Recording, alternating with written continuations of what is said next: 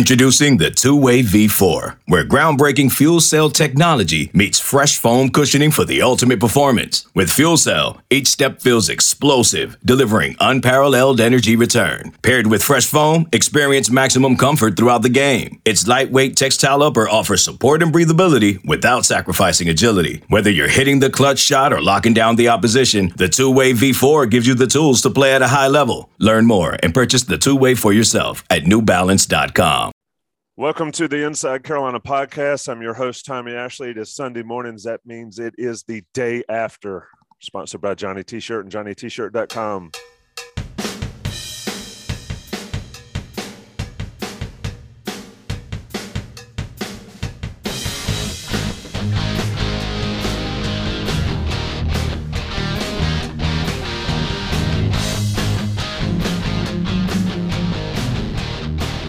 the day after comes Buck Sanders, Jason Staples. Again, my name is Tommy Ashley. Again, can I overhype Johnny T-Shirt and JohnnyT-Shirt.com?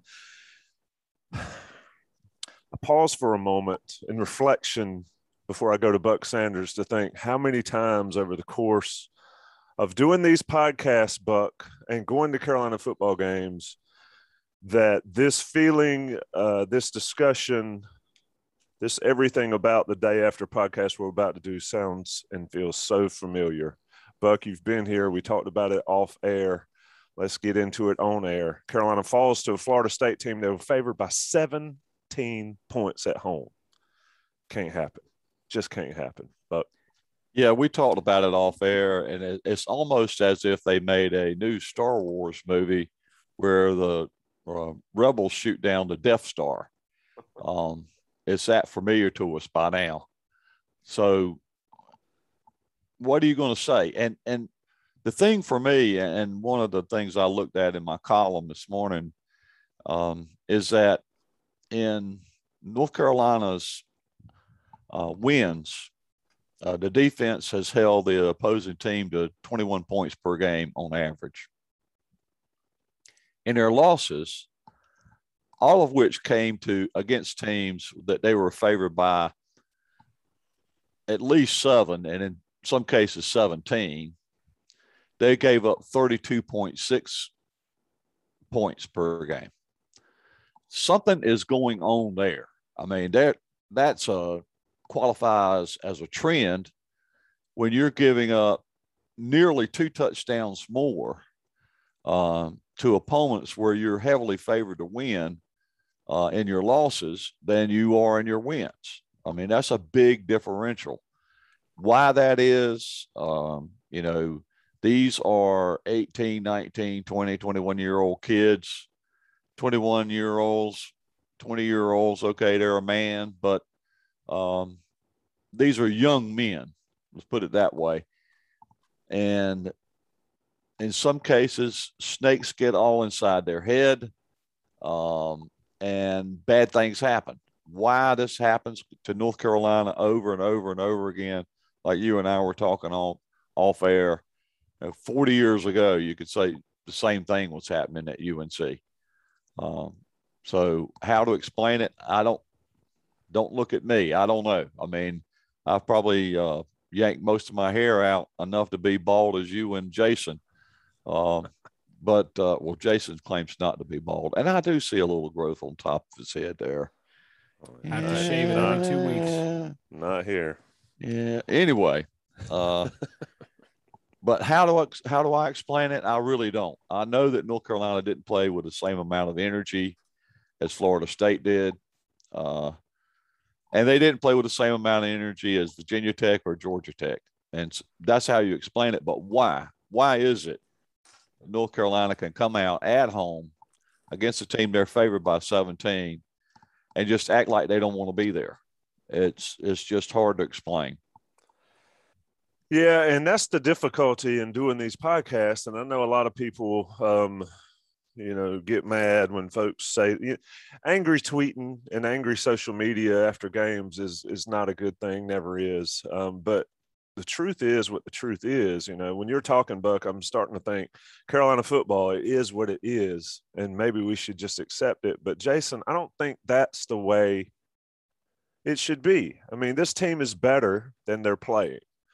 or are they? And, and that is the that is the big question for me for this podcast that I'm searching for. Is Mack talked about the media screwed up expectations? I know somewhat in tongue in cheek, but I watched them in an Orange Bowl game play left-handed with one bullet in the chamber and almost beat a Texas A&M team that just beat Alabama yesterday and looked impressive doing it. And then the hype train comes out, rightfully so. There's no team in America that wouldn't have wanted 21 of 22 starters back from a team that looked that way in the Orange Bowl. And here we are, three and three, uh, just bad loss after bad loss after bad loss. Jason, overall, your thoughts on what's going on here, and then we'll sort of dig down into individual things because, good Lord, there was plenty, plenty to chew on yesterday against Florida State. Yeah, I mean, the thing about what we saw and what we've seen so far this year uh, reminds me a little bit of the Bill Parcells quote. It says, "You are what your record says you are," and at this point,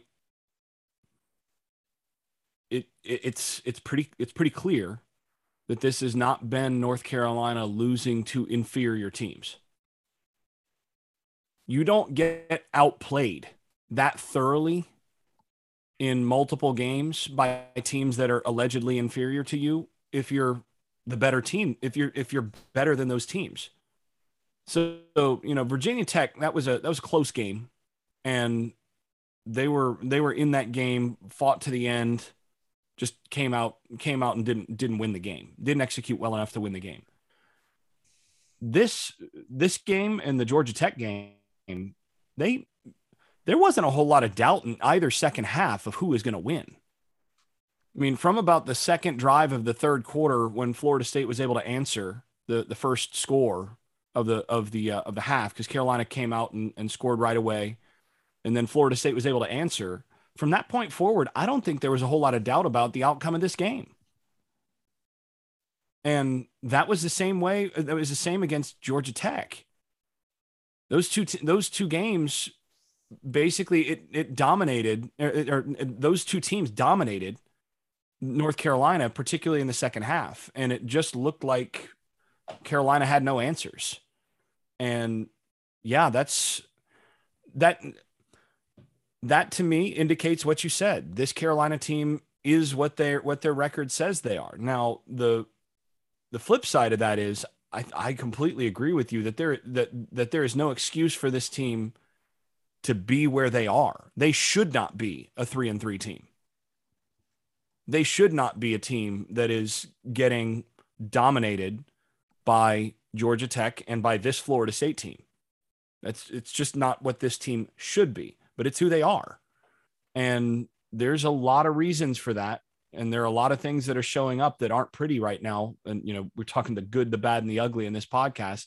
The good part might be what five minutes and then the bad 20 minutes and the ugly how long do we have i mean I, have i've got an appointment in about two and a half hours but there, there was a lot of ugly in this game and again i it, it's it's a team that is not what they were hoped to be it's not what they should be right now the the, the sum of the parts is less than the parts and that's not that's not how things should be. You want the sum to be greater than the than the parts, and right now that's not what we're seeing. Yeah, I think that's a great point. I think Par Hill on the message boards, and he, what I think I saw, said something similar that um, it's not a team; it's just a bunch of parts doing their thing. And Buck, one of the big things when I've coached my low level, but I got it from other coaches that coach high level, is you get what you allow. And if you that, allow it. That's that's my favorite quote for coaching, or one of my four or five.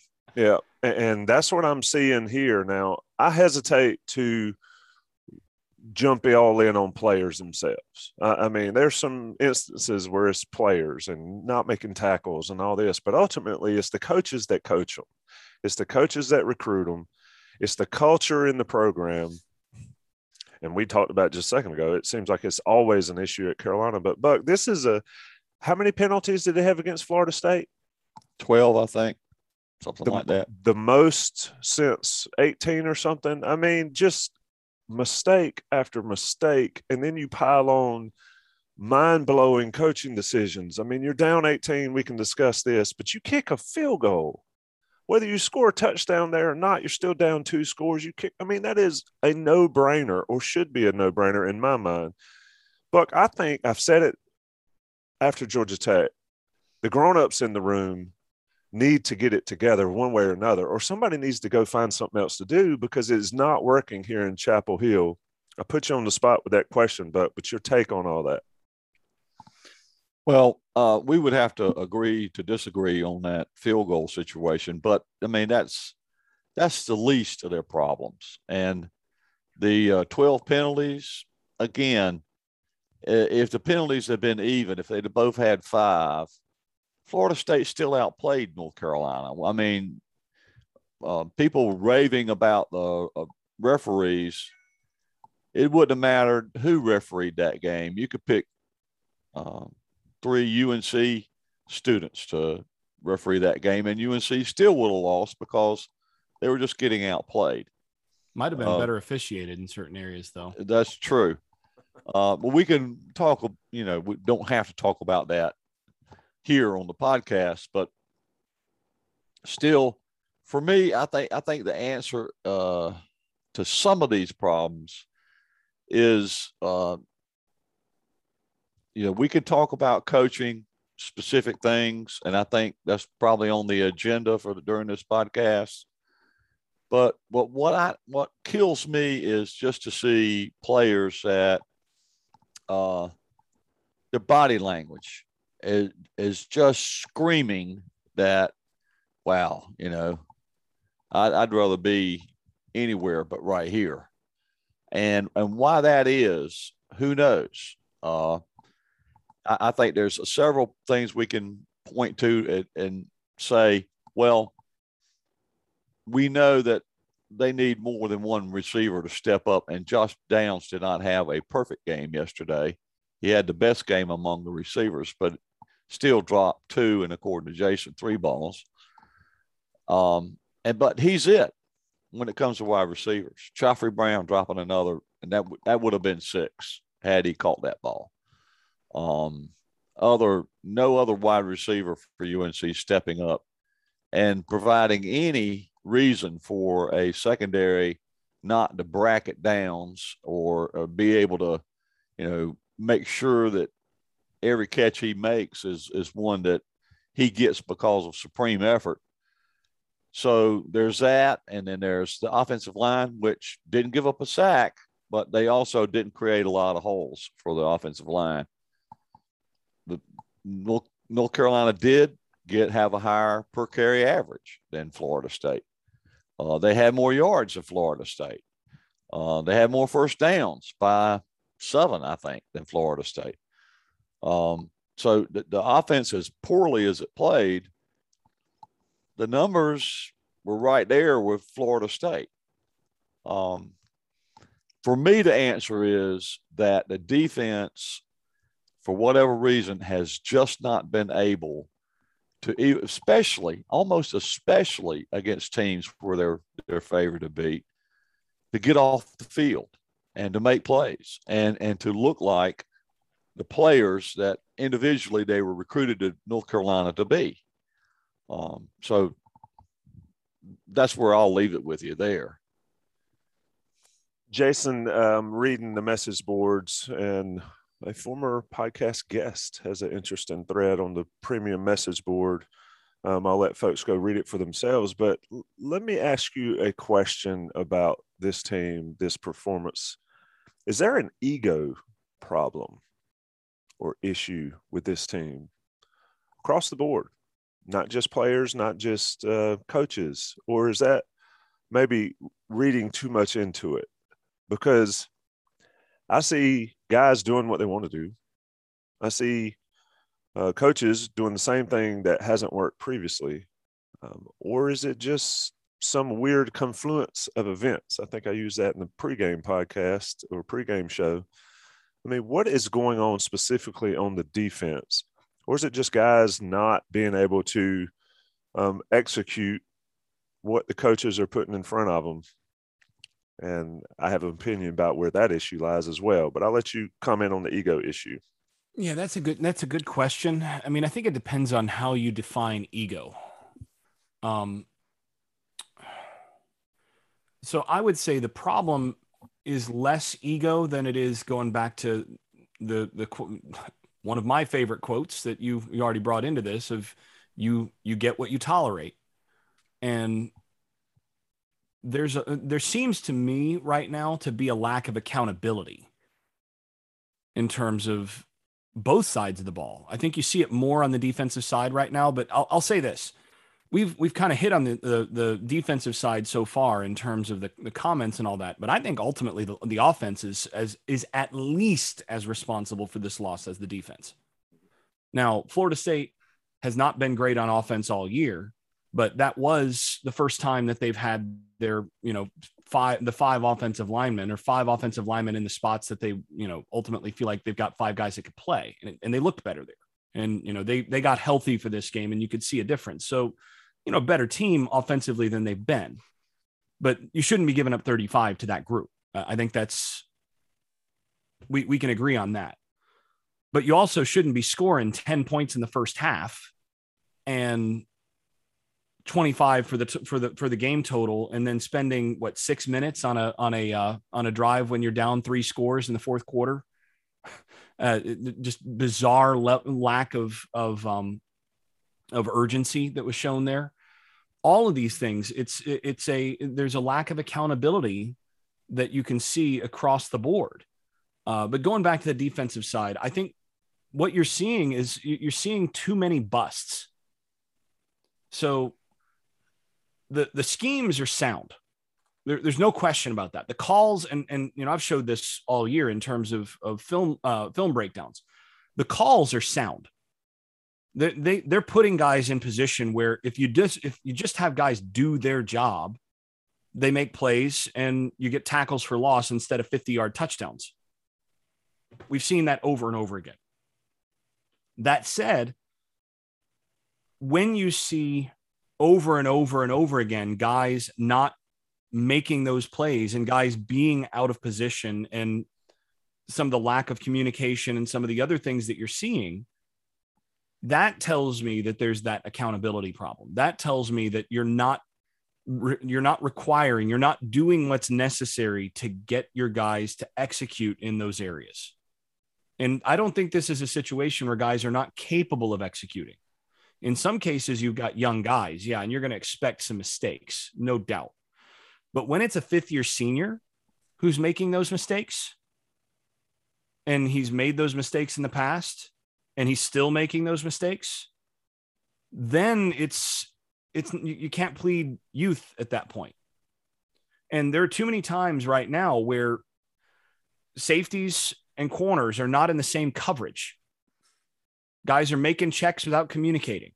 You've got, uh, you know, I I got a a message from someone not on the uh, on not on the coaching staff, not one of the players, but someone with very good knowledge of what's going on right now.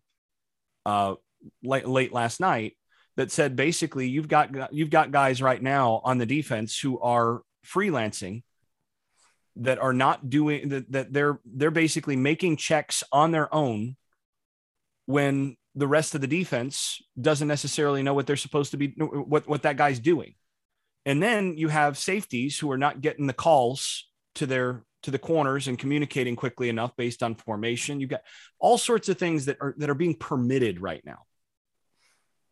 And ultimately you've got to get that stuff taken care of. You've got to get that stuff stopped because the most important thing on any defense is making sure that everybody's on the same page to to do their job within whatever the call is because any call can win but what you can't have is is 10 guys doing doing one playing one defense and one playing something else. Nine guys doing their job and two guys doing whatever. And that's what keeps happening right now. And that you know the bench can be a real motivator in that case. Sometimes that's what's needed.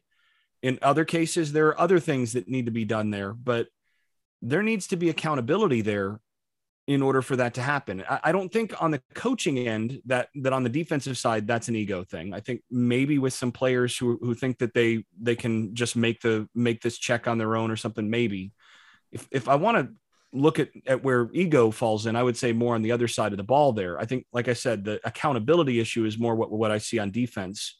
I do think that there's some ego that I'm seeing on the offensive side of the ball that's that's stepping in the way of of uh, execution and handling what the personnel should be able to do on the offensive side. But that's we'll we'll we'll wait for a little bit longer, uh, a little bit later to talk about that. Yeah, let, us uh, I do 100% want to come back to that because um, you guys are right. I mean, the offense just yeah, uh, Buck on the ego and accountability on the defensive side. I guess my question is, is if you get what you tolerate or get what you allow, why does it continue to be allowed? From the top down. I, I mean, six games in, halfway through the season, three and three. Uh, I would wager that the two of the three losses um, outweigh any positives on the season. So, Buck, defensive side of the ball. I mean, did I did I really see Clyde Pender drop into coverage? People keep talking about that. I totally missed that watching the game live. Uh, yeah, he did. But your take on what Jason was talking about, the question I asked, I mean, where where is the accountability and where does it, you know, you write the buck stops here column. where does it stop in that Kenan Football Center? That's a good question, Tommy. And, and I'm not sure I've got the great answer for it, but you, where I keep coming back to individually, they've got more talent on this defense than they've had on a UNC defense since Butch Davis was coaching at UNC.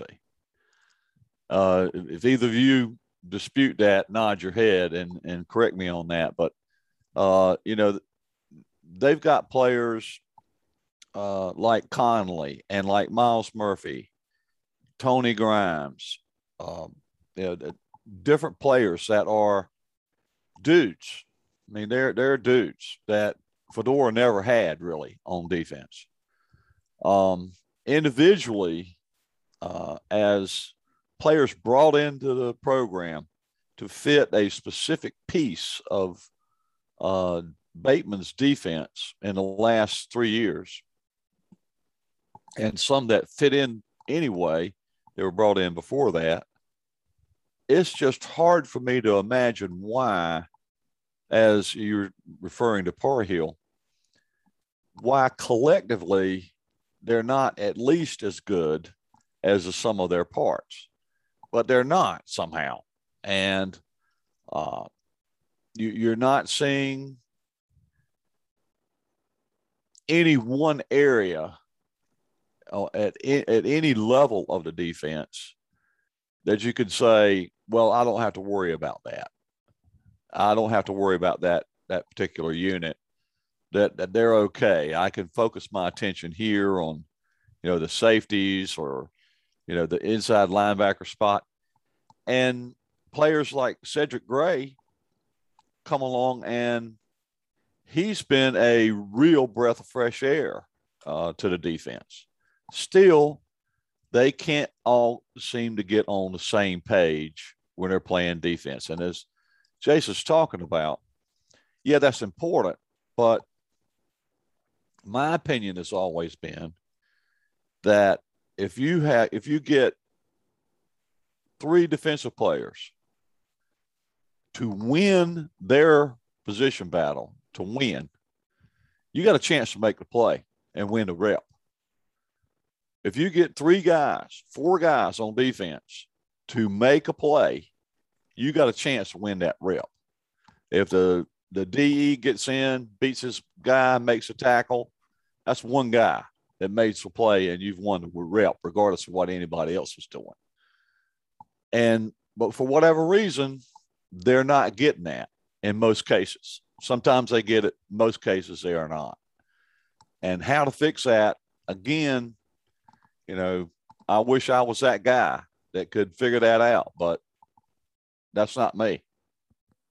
Jason, give me some positives on the defense from yesterday, and then give me your suggestions or your ideas on how to correct this train that is uh, currently sliding off the tracks on this side of the ball. Yeah. Um, some positives. Well, I mean, I think Myles Murphy continues to play play well overall. Uh, I think you've got, you know, Grimes. I thought in terms of of what he was able to do in in coverage, really didn't get picked on. Um, you know, I, I think Conley continues to be a, a really good player over there, and uh, he, he, missed a couple uh, in terms of angles and things, but uh, overall, I thought he played well. You know, there's there's not a whole lot that I'm looking at defensively and going, yeah, you know, I feel real good about that. I, I thought also, you know, the edges in general, I thought played better in this game than they have. I mean, even though Florida State won a bunch on the edge in terms of um, the quarterback run game, it wasn't because of the the defensive ends or the outside linebackers, as they like to call them. Uh, you know, I thought Rucker, Collins, Fox, those guys all played pretty well. I mean, I, I thought they did their job reasonably well. I mean, could tackle a little better, but uh, and I thought Ritzy played well. So you know, that's basically where I wind up in terms in terms of positives. But there's there's not a whole lot on that side of the ball that I'm pointing to and going, all right, yeah, you feel you feel good after looking at that yesterday. You don't look at that defensive performance yesterday and go, yeah, I feel good about a whole lot. So any any is there any change that can be made in like now, like in midstream? Because I mean, get everybody on the same page, communication gets better. I think it looks a ton better. Um, but six games in, same issues are going on. I mean, what is the saving grace that this can get better. I mean, Miami's going to come in, and depending on what quarterback plays, they're going to try to do the same thing uh, to Carolina. Uh, yeah, I mean, I, I think for there's not really an obvious change that you can make. I mean, I know there's going to be people who are going, oh, you know, play the young guys. They're already playing a bunch of young guys, first of all. Secondly, the the guys that you would want to that, that they have younger players to step in and and and and play, those guys are not not really going to be an upgrade on what they have at present in terms of overall execution. You're going to get a little worse. So, you know, and some of those guys aren't ready to the point where you know you you probably don't want to play them at this stage because they're just not. You're not going to help their development. Um, and again, one of the things, one, this is actually worth taking a moment for one of the ways that you get a lack of accountability in a program is by young guys playing too early before they've actually earned their way on the field. And I know that sounds a little odd, but if you think about this, if you can just walk out on the if, if you're just a talented guy and all of a sudden you get put out on the field because you're talented, and you're not because you're doing things right in practice, not because you're actually showing the habits that are necessary to play and all of those things, then you think you can you can do that the rest of your career. You have to establish early on with young guys, with young talented guys, what's necessary to get on the field and, and make sure that they earn their way onto the field so that their development in terms of habits and all of those things necessary to be able to play are developed. Now, of course, you want your older guys to set that example first, but that's an important thing. But in terms of making changes for this week or for, you know, at this point in the year, there's really not a whole lot of changes to make other than accountability. To me, it's accountability, communication, and then I might run over over the next week. I might run so many pursuit drills and working on angles in practice that that my defense would puke repeatedly on the field. Because that's something that in addition to the communication issues in addition to some of the just straight accountability issues continues to be a problem. Where you see guys not taking great angles winding up in a in a little bit worse position to make a tackle missing a tackle and then or, or losing a one-on-one in, in space and then it turns into a big play turns into a third down conversion it turns into a into a touchdown they need to tighten up the run fits and make sure that guys are taking good angles. I mean, you think about a, a critical play in this game is you've got a you've got a corner blitz from the short side who comes absolutely free, right? You got Grimes coming straight downhill, corner blitz. He has uh, Jordan Travis, Florida State quarterback, dead to rights, right in his sights. Nobody touches him. He doesn't get within three yards of him. Travis made him miss so badly, he wasn't even within three yards. And at a certain point, you got to say, okay, look, we got to start figuring out as a team because this is something that you're seeing as a team. It's not just Grimes. It's not just, uh, you know, the the safeties. It's not just a backer. It's not. You keep seeing guys over and over again being in situations where they've got a ball carrier dead to rights. I mean, you think back to the uh, to the to one of the long Sims runs where he had uh, Eugene Asante had him right in his sights. Could have made could have made an open field tackle there, and all of a sudden he gets shaken so badly. I'm pretty sure he's still dropping laundry. And you look at those situations, and you've got to make those tackles in those situations to be a good defense. And if you're not going to make the tackle, you have to get a hand on him. You got to slow him down. You got to make sure that he's fighting through it. You can't be in open field situations and not get a hand on a guy. And so that's the other thing that that you've got to really find a way to fix in in in practice. You've got to find some drills. You've got to find repetitions enough to put guys in one-on-one situations so that you know that they're going to continually and consistently get their angles right, throttle down correctly, and not get shaken out of their boots and their their pants and everything else uh, when they're when they're in those one-on-ones because you just change some of those plays and all of a sudden the defense looks worlds different. Fix the accountability, fix the communication, and fix the angles and and discipline when it comes to open field type stuff, when it comes to to run fits. And all of a sudden the defense changes overnight. It's it's real simple. The problem is that it's not as simple as we'll call different plays or play different players. We all wish it was that because that's easy. I mean, that's just, you know, changing things on Madden. Like, okay, well, I'll call a different play and now my guys will be better. It's not that. You've got to get guys to actually do their jobs, and that's going to, re- that's harder to fix. But those are the three fixes that really need to be made. And, you know, really fix one is kind of the overarching one that covers the other two. Fix those things and everything changes overnight. Let's uh, talk about Johnny T-shirt, johnnytshirt.com. Uh, they are mm. great friends of this podcast, great friends of Inside Carolina. Uh, fun time to visit them on Franklin Street if you're in town. Little, you know, little wet yesterday, um, so not a ton of folks on Franklin Street, but you can always check them out online at their johnnytshirt.com. Visit them, uh, support them. They support this Inside Carolina podcast. They support you if you're a premium member. And whew, this might be a good week to be a premium member if you're not, because it's going to be hot on the Tar Pit premium message boards. And of course, basketball season's coming around as well. Going to have a lot of content there. Uh, 10% off if you're premium. Rate us, review us, subscribe on these. I've told folks if you want to get in on the YouTube channel, you need to subscribe there. It comes straight to your alerts and lets you know when we're live. We'll be live on Tuesday night again. National guys will pay the bills right here. We'll be right back with more date after. Hey guys, this is Ross Martin from Inside Carolina. And I want to talk to you about Inside Carolina's new podcast sponsor. It's Blue Shark Vodka. Blue Shark Vodka is a family owned vodka company based out of Wilmington and Wrightsville, North Carolina.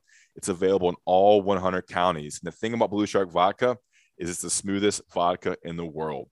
It's made with sweet North Carolina corn to create the world's smoothest vodka. It's been distilled four times and then mellowed for 28 days to create that full blooming and awakening flavor. Each batch is in triple filtered, giving it a smooth, clean finish and eliminates any of the alcohol bite. Guys, I've been using it recently with some soda water, fruit juice, little lime juice. It's great for tailgates. It's light, it's smooth, and it's an award winning premium vodka from North Carolina, local and family owned. And it's available once again in all 100 counties. So head to your local ABC store to check out Blue Shark Vodka. Okay, picture this. It's Friday afternoon when a thought hits you. I can spend another weekend doing the same old whatever, or I can hop into my all-new Hyundai Santa Fe and hit the road. With available HTRAC all-wheel drive and three-row seating, my whole family can head deep into the wild. Conquer the weekend in the all-new Hyundai Santa Fe. Visit HyundaiUSA.com or call 562 for more details. Hyundai, there's joy in every journey. All right, it's the day after podcast, JohnnyT-shirt.com. Buck Sanders, Jason Staples. I'm your host, Tommy Ashley. Buck, let's let's get on this offensive side because Jason hinted that we need to to discuss the offensive side of the ball as well. So let's do it. I thought uh, I, I, mentioned it earlier. Josh Downs, I think Sam Howell threw the ball 31 times. Is that what he did? And he targeted Downs on 15 of them. Downs makes nine catches, two or three drops, depending. I understand why he continues to go to Downs. Uh, I do not understand how there's not some sort of way to scheme open other guys, even though Khafre Brown's touchdown drop was maybe scared it off. Uh, I don't know. But your take on how the offense played um, 25 points is not enough, period, against the Florida State team. It's not enough in college football these days. So, wherein lies the problem here? Well, to go back to your theme of uh, good, bad, and ugly, um, I, am going to start with something good. You know, the Vippolis has uh, Taylor Vippolis has a podcast to be on tomorrow, I think, um, always has a offensive line, our offensive line guy, Mike Ingersoll, and EJ Wilson, our defensive line guys, has a segment uh, that's basically say something positive, say something nice. Well, what I would say nice about the offense is that I thought DJ Jones looked pretty good yesterday. Um, I, I think he he actually showed me more than than uh, that's hopeful moving forward than I had seen in the past. He uh, he could be a guy that could do some damage for UNC in in this offense. Um, Howell was was absolutely having an off day for him. I think in the first game against uh, Virginia Tech, he threw for 203 uh, yards and threw for 203 yes, yards yesterday. And and thinking back on this, uh, Florida State scored better the Virginia Tech game, but this game yesterday reminded me more of the Virginia Tech game than uh, than the rest of them. But uh, so Howell was having an off day. Uh, that's bad. And the ugly is the wide receiver play. Uh, the way you were uh, pointing out, you, you've got to have somebody that is a more reliable target out there on the edge someone that can complement Josh Downs. If Josh Downs had a uh, Dyami Brown out there playing on wide receiver, he might have even more yards than he's already had this year. Or just uh, a Beau Corrales. Uh, Beau Corrales. If he had somebody out there that could be a threat, uh, you know, in the secondary uh, to catch the ball, uh, his numbers might be even better than what they are, and they're crazy insane anyway as they are. Uh, but you know, Simmons had a drop um, as well. Uh, in fact, I think everybody had a drop. Um, and what surprises me a little bit is that we didn't see more of Kamari Morales uh, yesterday. Uh, he he's been sort of rounding into form as sort of the second option in uh, in the receiving corps. Uh, he's he's catching passes now. He had, I think four had four against Duke, uh, four receptions and uh, like a high catch ratio. He think maybe targeted five times and caught four, something like that.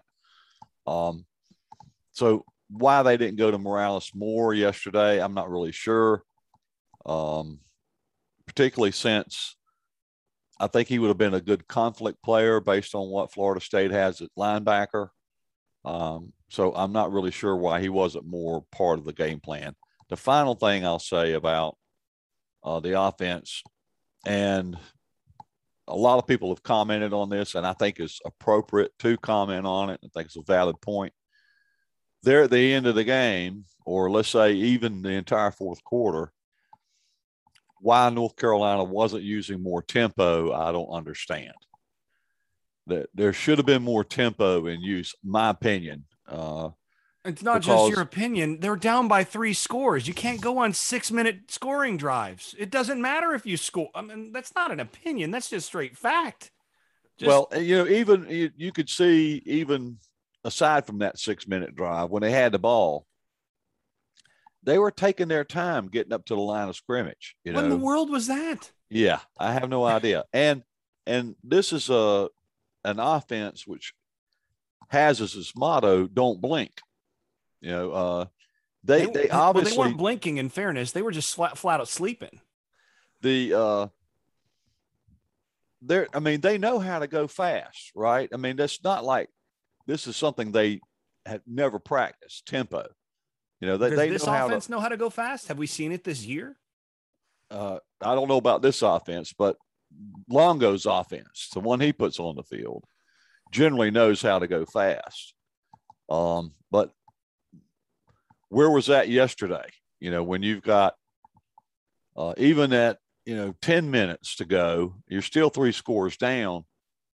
Even at that point, you can't afford to be, you know, taking 10, 12, 15 seconds to snap the ball. Um, that just doesn't make sense. So that would be my good, bad, and ugly there. Um, they've got to find another receiver somehow, some way.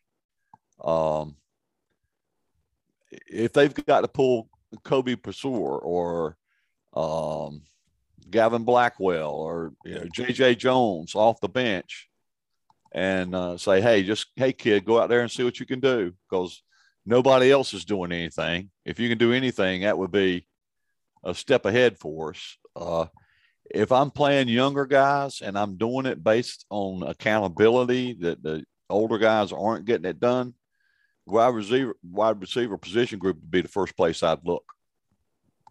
I agree with that. There were there were several plays. Um, we can talk about Sam Howell not delivering the ball in the right spots or ha- being less accurate this year. There were a couple long balls that I thought should have been touchdowns that the receiver just did.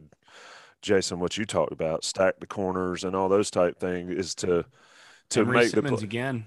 I know, and it's just. Uh, and speaking of Emery, six targets, one catch for seven yards. I mean, if you've got a yard or more on your defensive back and the ball is in your catch radius, it needs to be caught. And there were multiple times yesterday um, where guys just sat and waited for the ball to come to them and allowed the Florida State defensive backs or whatever to make plays. Another thing that's uh, notable to me, at least, uh, Ty Chandler can catch the ball out of the backfield. How many targets did he get yesterday? Zero. Kamari Morales, one target, one touchdown, 21 yards. Jason, give me your good, bad, and ugly on the offense. Um, and then we're going to talk. we're going to end this show talking about what needs what needs to be done by the grown-ups uh, and dealt with the grown-ups here. But give me your offensive take right fast.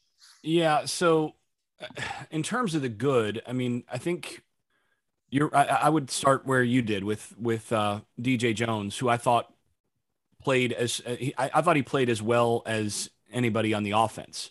Um, I thought Ty Chandler played well as well. I mean, they got what they got good overall performance from the backs.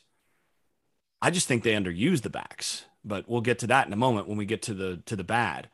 Um, you know, I Howell's legs, his ability to continue to run the ball. Now, Florida State obviously came in. Their their defensive plan was basically to to say we're going to take we're going to try to take away everything that's not Sam Howell running, and if you can beat us with Howell's legs, then we'll tip our cap. That was basically what they did, and Howell did what he did what he did. I mean, he he his his legs, uh, you know, went over 100 yards rushing again, uh, had a couple big plays, you know, ran the ball well. Now that's not enough, but those would be the things that I would uh, I would highlight along with uh, you know the wheel route to Morales was was nice, but there's there's not a whole lot else offensively that I look at and I say good. I mean, I, I thought the offense was disjointed. Um, I was getting texts uh, or messages from uh, f- from former former teammates at Florida State going, "What is North Carolina's game plan on offense. This is really disjointed. This is terrible. Like what what what's the deal with their offense? Which, which I mean, those guys have no dog in the fight on that side. and these guys no ball. And that tells you kind of how where that where that stands. The the offense and I'm just going to skip from bad to ugly here because I think the rest of it is ugly. Uh that tells you sort of the way that that things look right now. It's not clear to me what the plan is on offense. What are they trying to do? What are they trying to set up? Where are the strengths that they're trying to to leverage into other things? My thought, and I don't mean to interrupt you, my thought at some point in the second half was like, are they trying to get Sam Howell killed? Yeah, it That's sure it looked, looked like. like that. And you know, I, I just wonder what the plan is there in terms of what you're trying to do. You know, we we we mentioned uh, Khafre Brown that that key drop. I mean, he drops drops that ball across the across the middle. That's as ugly as you're going to see because he catches that ball with his speed. You had a safety fall down. That's an easy walk in touchdown for him. And that's the third easy touchdown he's dropped this season. Now, I know there's fans that are going to basically be ready to give up on the guy. The thing that I see and you know, I played the position. This is a this is a guy with the yips. He's a guy that can catch it. I mean, Buck, you and I were we were talking off air. We've seen this guy catch the football and make it look really easy in practice before. But right now, he has zero confidence as a pass catcher. When, when, when he goes out there, he's fighting the football with his hands, which is a guy, which is the sign of a guy who is when when the ball's coming, he's thinking, don't drop it, don't drop it, don't drop it, don't drop. It. Oh, it's that. And you cannot play receiver that way. You have to, you have receiver has to be an automatic thing. Catching a football while running at that speed in pads in the moment with a, you know, having just beaten a guy uh, or, you know, having a guy claw at you or whatever. It's a really hard thing to do. And you have to do it automatically, which requires a certain level of confidence. We talked about this a little bit, and it's like the the guy that's missed like six or seven four foot putts in a row. Yeah, it, you see that like he's he's made that putt ten thousand times in practice, and all of a sudden, for whatever reason, he gets out there and it feels like he's holding a live snake in his hands as a putter, and you know he he takes that club back, and you know all of a sudden he you know goes to come through, and he know his body knows what to do, his mind knows what to do, and then all of a sudden the hand spats. It's just it's just not there, and you go, well, what what what happened? Well, this is what's going on there. To me, the coaching mistake is if you want Khafre Brown to be an, a, a part of your offense, which he needs to be, because they've got to have a guy that can go over the top. They've got to have a guy that can make big plays other than than uh, than Josh Downs. To me, the paradox here is you have to actually get him involved in the game earlier with some short, easy catches the more he can so this is a guy i guarantee you he's making catches in practice and is it's just frustrating right now in games of what is going on what you have to do and jerry rice talked about this that if he didn't get a catch in the first or second quarter it was harder to catch the football the rest of the game because just the rhythm of it is you're, you're out of it and you start to get frustrated you start to press and you drop balls that's the greatest of all time there that's talking about that to me, the coaching mistake there is, and this is again, like I said, it's the weird thing where a guy drops some, some balls like this. You actually have to say, okay, we're going to put you out there in the first quarter and we're going to run you out there for some hitch routes. We're going to run you out there for some some of the easiest catches that that that can be made in this game where you're going to be uncovered and it might be a 2-3 yard game, but you're going to get the feeling of catching the football in a, in the in a, in a game and you're just going to get into that rhythm. Two or three catches in the first half, in the first quarter for him, and he doesn't drop those balls. That's number one for me because that that play, that play changes the game. You have one guy that starts to make those plays other than Josh Downs, and that changes the offense. But the other thing, and this is the ugliest thing to me in this game, is the offensive line got abs- got their butts handed to them they got their they got their butts kicked in this game and it was and it was ugly and the thing is it's not because you don't have talent you look at Florida State's offensive line, they've struggled all year, mostly because of injury. And North Carolina's had some injuries at the center position. And, you know, they're, they're obviously the inconsistency there is killer because, and if you have problems at the center position, it affects the whole line. You know, you can help chip with a tackle or something, little things you can do to help your guards and your and your and your tackles. It's much harder to help help a center. So that that's that's a factor that is a, a different situation. But I'm looking at the other guys. And I'm looking at Florida State bullied the right side of the offensive line, which averages what 335 pounds being generous. Those guys got pushed around. That should not be happening to third year starters who are 6'4, 6'5, 300 335, 345 pounds. You should not be watching those guys get driven back in the run game. You should not be watching those guys consistently get a guy up under their pads who then gets leverage on him and, and moves him around. That should not be happening. But what I'm seeing on the de- uh, uh, on the on the offensive line right now is I'm seeing defensive lines consistently able to take advantage of the lack of of fundamentals that are the same fundamental problems that this group had 3 years ago when they start when they were first starters. And you looked at that and you said well okay you know he's a young guy. He's going to you know he's going to get this right eventually but you got to get this fixed aside from Joshua Ezeudu, I see over and over and over and over again young guys, or, or, these are these are older guys. They're not young guys now. These are older guys that have the same bad habits that they had as freshmen and sophomores on the offensive line. And I, the reason I mentioned Florida State's offensive line and how they've had trouble in all this, one of the things that is really that was a really stark difference in this game is if you watched Florida State's offensive line on one drive, and then conveniently the next drive you get to see North Carolina's offensive line. So you got a good uh, contrast. North Carolina's group of players is more talented on the offensive line than Florida State's, but the fundamentals difference was stark. Florida State's offensive line consistently was fundamentally sound, which is one of the reasons why there was less leakage overall in, in, in terms of what they were able to do against a good defensive line. I mean, Carolina's got a good defensive line. And Carolina got some wins on the defensive line, partly because they got good players. But what you didn't see is just over and over again, fundamental issues on the Florida State offensive line cause problems for them. What you kept seeing with North Carolina is guys that I'm not sure what they're being told.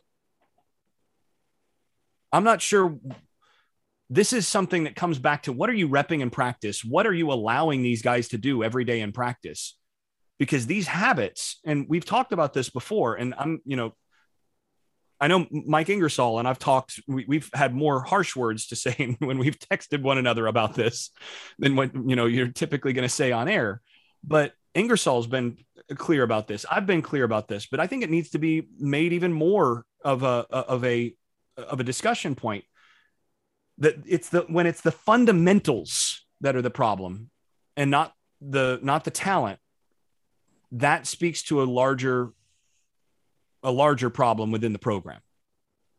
And over and over again what we saw from carolina in this game was fundamental issues on the offensive line getting beat because guys weren't doing the right thing the right way on the offensive line and that led to some problems for for Howell. That that certainly has affected him mentally. That's affected the way that he's that he's throwing it. That's affected his decision making. And I mean, it was just really obvious in this game that that's that's sort of where the problems start. And I'm you know, I've been, I've previously or in earlier games this year, I've said, you know, Howell's at least as much to blame for not making those guys look better in this game. I'm I'm putting a lot of that blame. I'm saying the problem really does start on the offensive line with all of the problems that they showed in terms of just not doing the right thing the right way. And FSU knew the, the scouting report coming in. If you if you run twist game, if you run if you if you move guys around on the defensive line, Carolina doesn't communicate well. They don't handle that well. They don't uh, they don't pass off players well. You're going to get free rushers, and they got free rusher after free rusher after free rusher after free rusher against Sam Howell. He he dropped back to pass, and all of a sudden there's a guy coming who he doesn't have an offensive lineman actually touching him.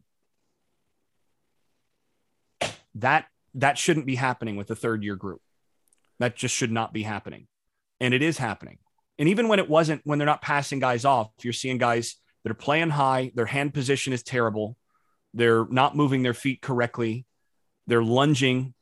Uh, you know, you, you saw some things in the in the in the run game. There was a one key uh, uh, tackle for loss on on the goal line on the goal line stop. Uh, it was I think two plays before the uh, the the pass out that that failed on fourth down toward uh, toward Josh Downs. The Florida State defensive tackle that got the tackle for loss there.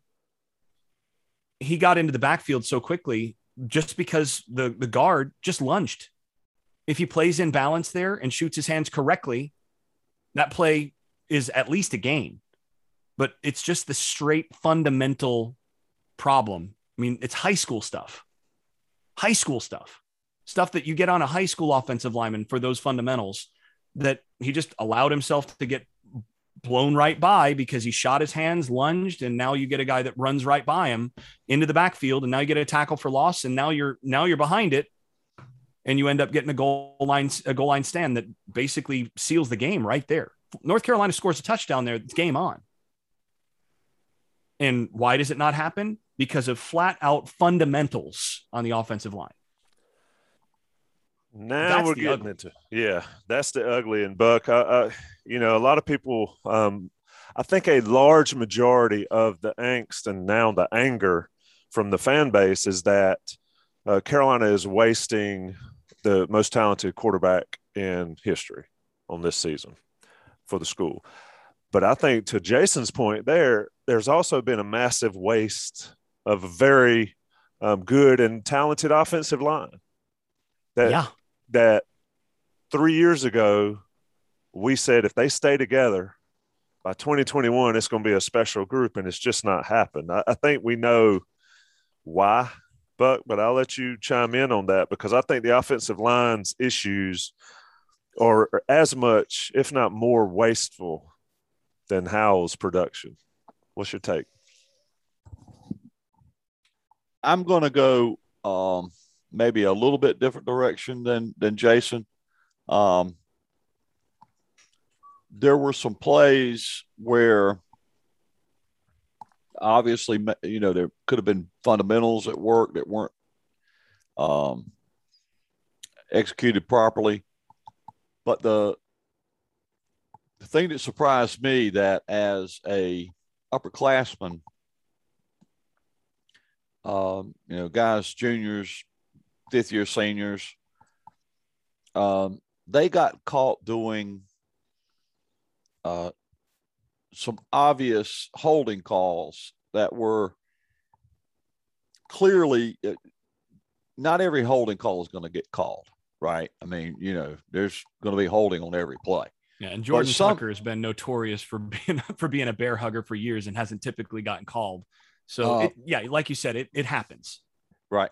But there are some holding calls that are probably going to get called every time where the guy's reaching out and yanking some guy in and the ball carrier is right on his hip. Uh, you know, they're going to throw the flag on that every time. So it's uh, not just fundamentally bad, it's not very bright.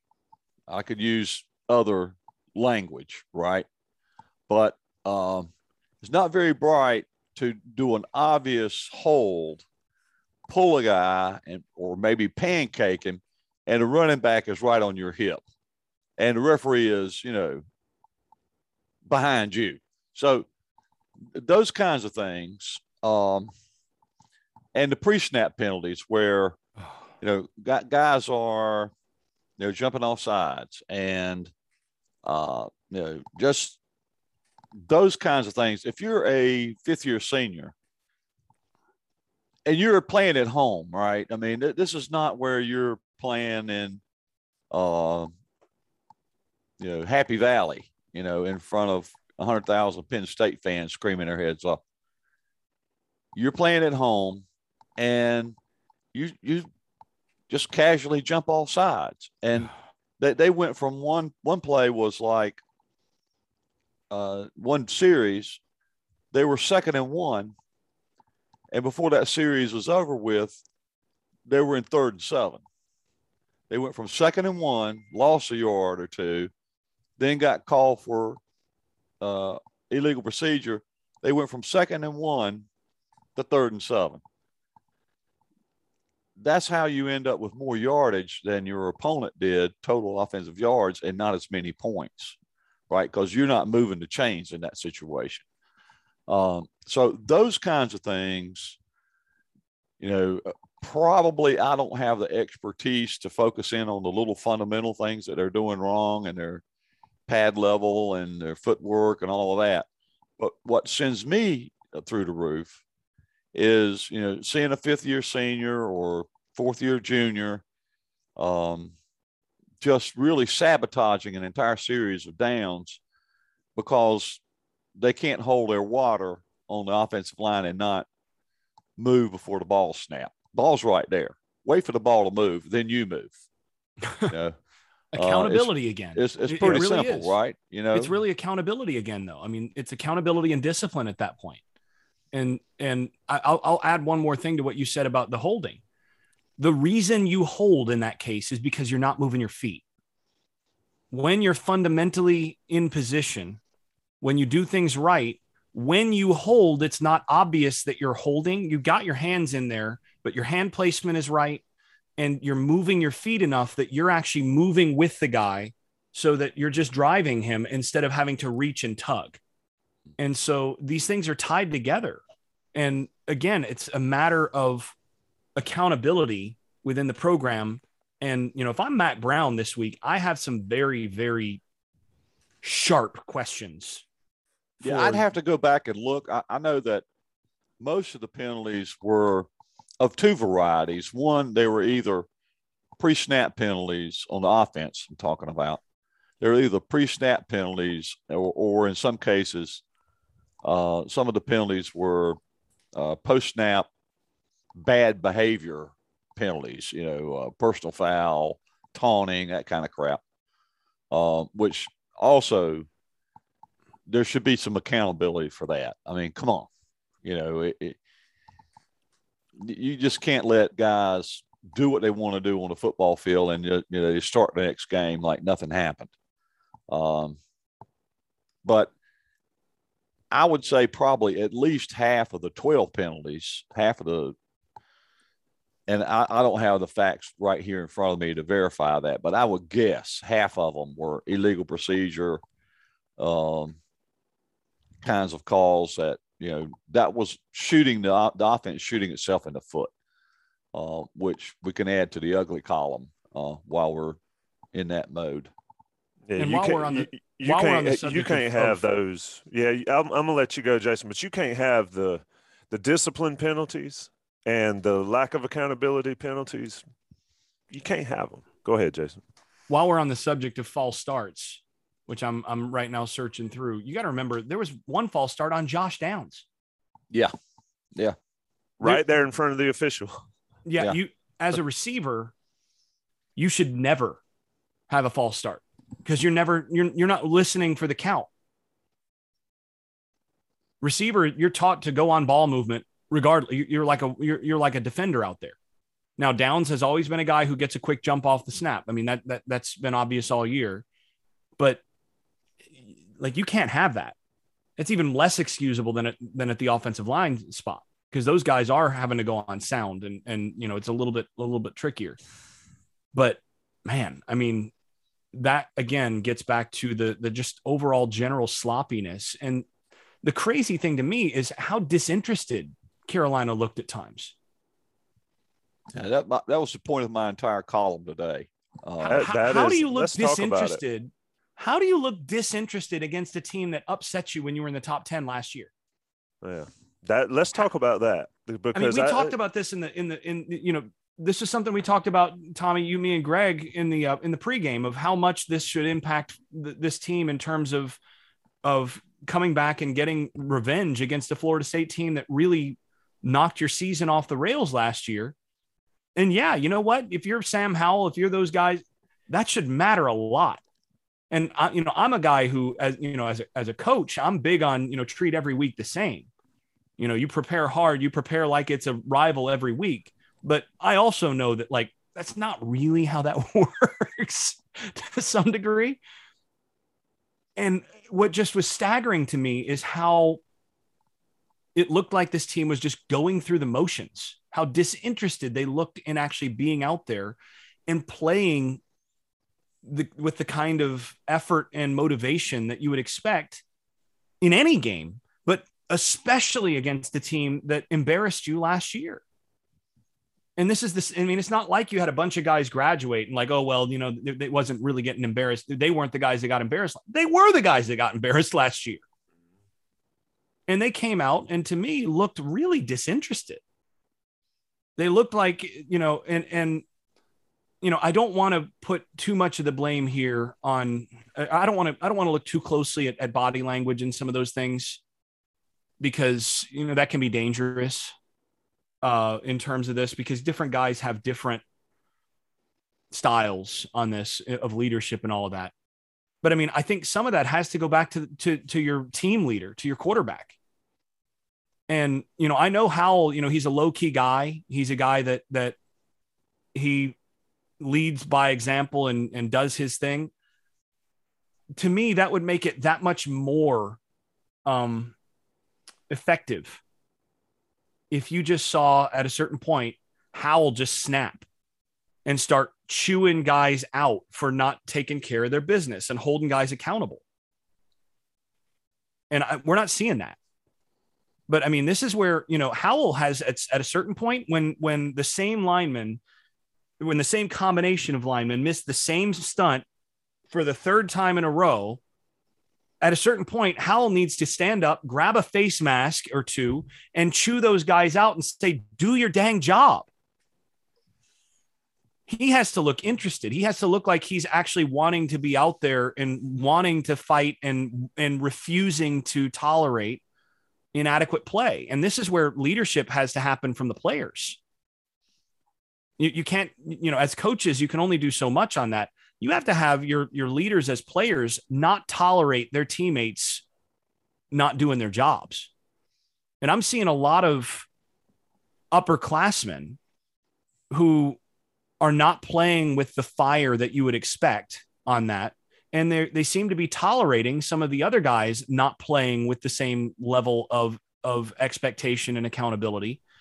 And you know, I would I I would be if I if I'm Phil Longo, if I'm uh if I'm Mack Brown, I'm I'm pushing, I'm having a, a meeting individually with Howell this week saying, look, son, you've got to start ripping into some guys and doing this on the field, on the sideline, if we keep getting this around you, you've got to start showing some frustration just to get them get light the fire under them. This will be good for them. You've got to do this.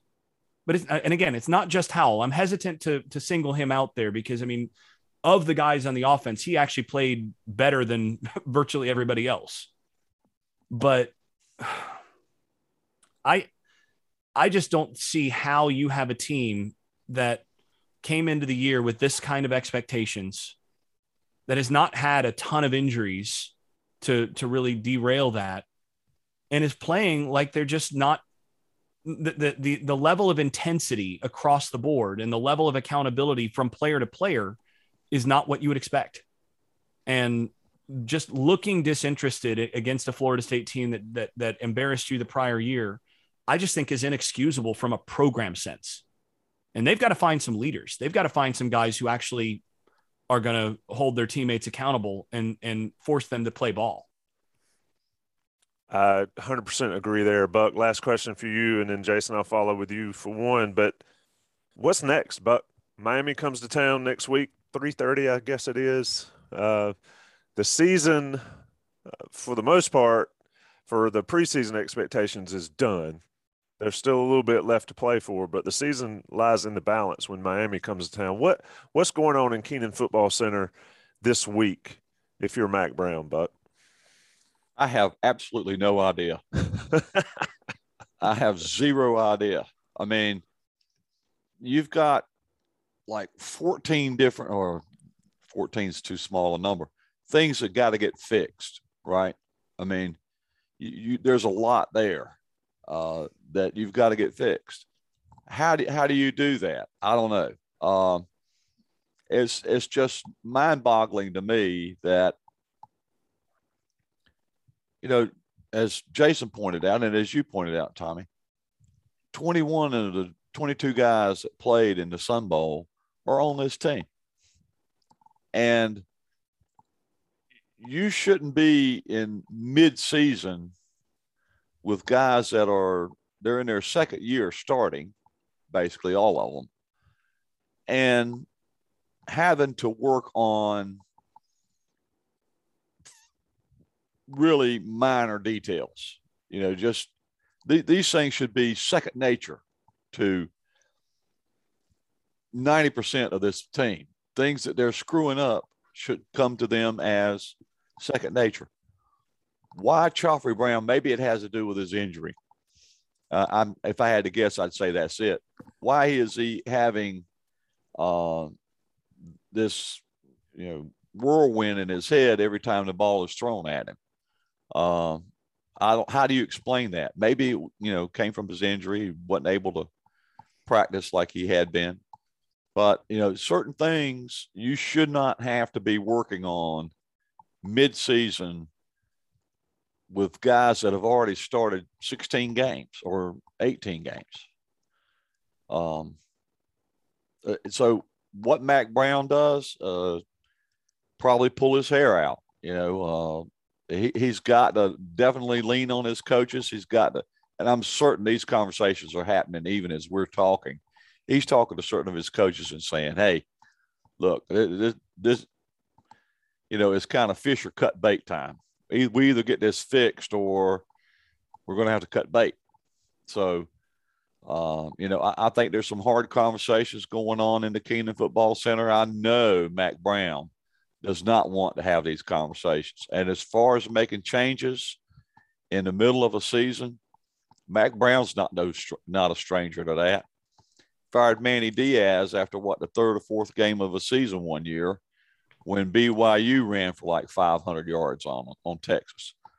So you, you never know what Mack's going to do, um, and he's got a kind of a you only live once attitude to this Mac 2.0 um, scenario at Chapel Hill anyway. So who knows what he might do? But Jason, it's got to start this week. Yeah, I, I agree with that. I think it I think it, even if it started this week, it's too late. Um, but Jason, you started to lean into the the discussion, the sharp discussion comment. I wanted to let you flesh that one out before we get out of here. Yeah, I mean, if I'm if I'm Mack Brown, I'm having a, a very sharply worded and very um, difficult discussion with a variety of members of my coaching staff at this point. Uh, actually focused more on at this point on a, a couple position coaches than on coordinators. I know the, the a lot of um a lot of fans like to to point at, at coordinators and talk about play calling and different things like that. But you know, Buck, you're saying fish or cut bait time. On the offensive line, I'm not sure we're we're not past that in terms of you know the the the question, fish or cut bait. You're three years into to coaching talented guys, guys that you know actually have good size and strength and you know the capacity to to play to play the game. And you've got a couple backups behind him that are you know former four and five star type guys. And you're getting the same mistakes three years in I think you're past fish or cut bait time. You haven't been fishing. You haven't been catching catching the fish. So you, you have to look carefully at that and say, if you're not seeing fundamental improvement, if you're not seeing development at a position when there actually is talent at that position, you have to look real carefully at, at the process. And you know, that's that's a discussion that's going to have to be had. Um, you know, I think there needs to be some discussion with the coordinators more about accountability and about holding their guys accountable than anything else. Um, you know, I do think that, and you know, we didn't talk too much about this. I mean, uh, Tommy, you mentioned it uh, before, but we didn't talk too much about this. Again, what was the plan on offense? I mean, I could have told you what what I would have done, and I did tell you what I would do uh, against this Florida State defense, and they didn't do any of it. My my plan is, look, they've got a good defensive line, probably going to give your offensive line trouble. So find ways to get Ty Chandler matched up against their backers who don't really cover that well.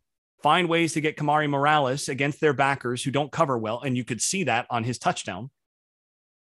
Find ways to get those matchups and go at those linebackers in coverage over and over and over again. Get the ball out and just win with those matchups. And you have how many catches did Morales have?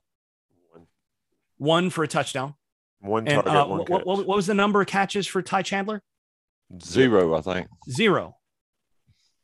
Zero targets. This is not this is not the Javonte Williams, Michael Carter, North Carolina of last year. And they it seemed to me they came in with the same plan that they ran last year, thinking, well, you know, we had success against them, you know, last year, able to do these things once we got when- once we got on track.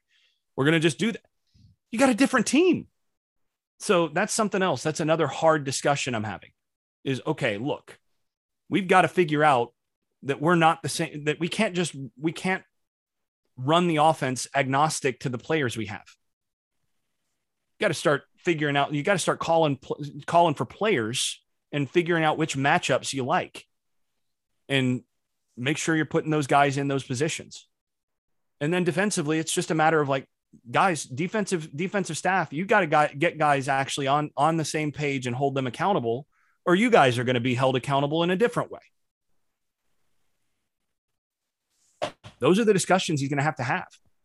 Because at this point, if you're not seeing development, if you're not seeing guys getting better in years two, three, four under the same coaching staff, then there's something wrong with the process.